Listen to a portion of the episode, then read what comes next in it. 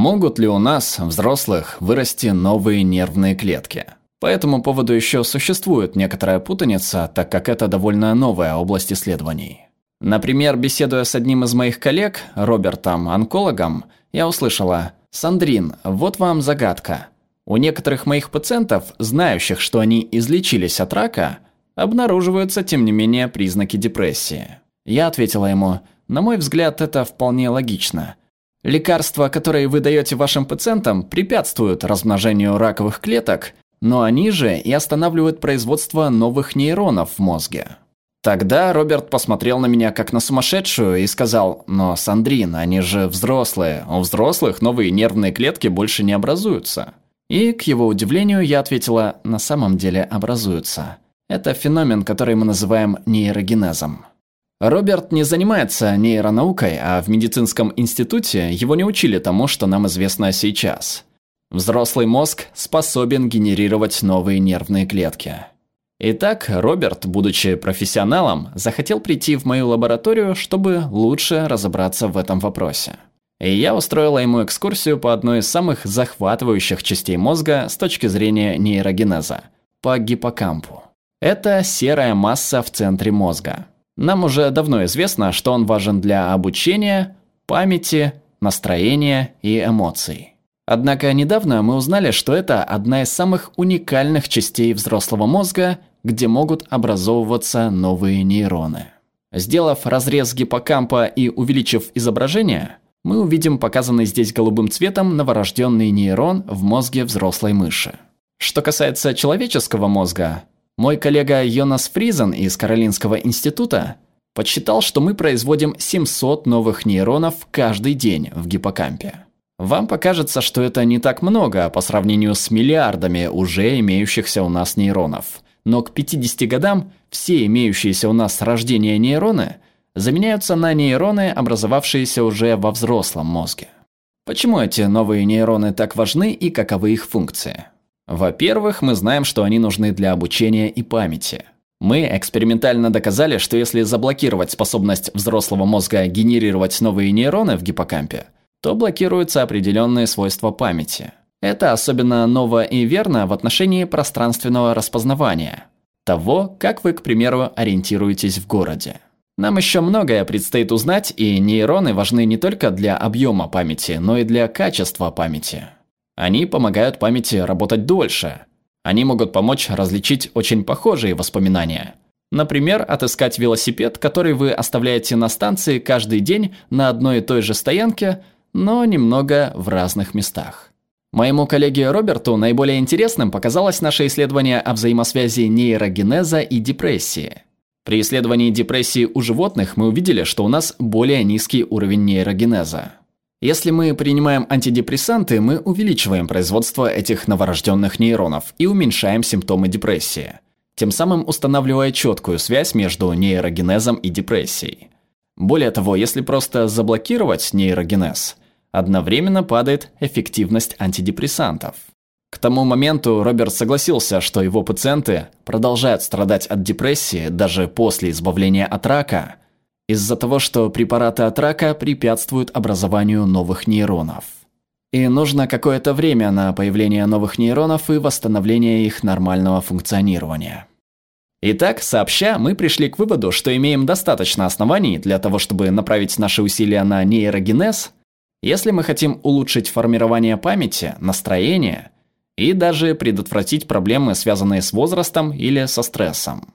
Поэтому следующий вопрос таков. Можем ли мы управлять нейрогенезом? Ответ – да. Сейчас мы проведем маленький тест. Я представлю вам ряд действий и состояний, а вы скажете мне, уменьшают они или увеличивают нейрогенез. Готовы? Поехали. Обучение. Увеличивает? Да. Обучение будет увеличивать производство новых нейронов. А как насчет стресса? Да, стресс уменьшает производство новых нейронов в гиппокампе. Недосыпание? Безусловно, это снижает нейрогенез. Секс? Ого. Да, вы правы, он увеличивает производство новых нейронов. Однако все дело в балансе. Мы же не хотим попасть в ситуацию, когда слишком много секса приведет к недостатку сна. Старение? Темпы нейрогенеза будут с возрастом сокращаться, но он все еще будет происходить. И последнее, как насчет бега? Предоставлю вам самим судить об этом. Это одно из первых исследований, проведенных одним из моих наставников, Расти Гейджем из Института Солка, показавшее, что окружающая среда может влиять на производство новых нейронов. Здесь вы видите отдел гиппокампа мыши, у которой в клетке не было колеса. А маленькие черные точки – это будущие новорожденные нейроны. Здесь отдел гиппокампа мыши, у которой в клетке было колесо. Вы можете заметить огромное увеличение количества черных точек будущих новорожденных нейронов. Так что активность влияет на нейрогенез, но это еще не все. То, что вы едите, также влияет на производство новых нейронов в гиппокампе. Перед вами примерная диета, состоящая из питательных веществ, проявивших положительное влияние. Я хочу пояснить вам некоторые из них.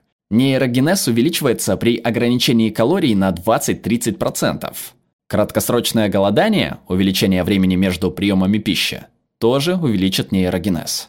Потребление флавоноидов, которые содержатся в горьком шоколаде и чернике, увеличит нейрогенез. Жирные кислоты омега-3, содержащиеся в жирной рыбе, например, в лососе, увеличат производство новых нейронов. А диета, богатая насыщенными жирами, наоборот, будет негативно влиять на нейрогенез. Этанол, потребление алкоголя, ослабляет процесс нейрогенеза – Однако не все так плохо. Доказано, что ресвератрол, содержащийся в красном вине, способствует выживанию новых нейронов. Так что во время следующего застолья отдайте предпочтение этому нейрогенеза щадящему напитку. И, наконец, позвольте мне выделить еще один пункт, он немного необычный. Японцы обычно обращают особое внимание на текстуру пищи. Они доказали, что мягкая пища ослабляет процесс нейрогенеза. Чего нельзя сказать о требующей пережевывания или хрустящей пище. Все эти данные, доступные нам на клеточном уровне, были получены в результате опытов на животных. Но та же диета была испытана на людях, и мы убедились, что диета влияет на память и настроение точно так же, как и на нейрогенез. То есть снижение калорийности улучшит возможности памяти, тогда как диета с высоким содержанием жиров усилит признаки депрессии.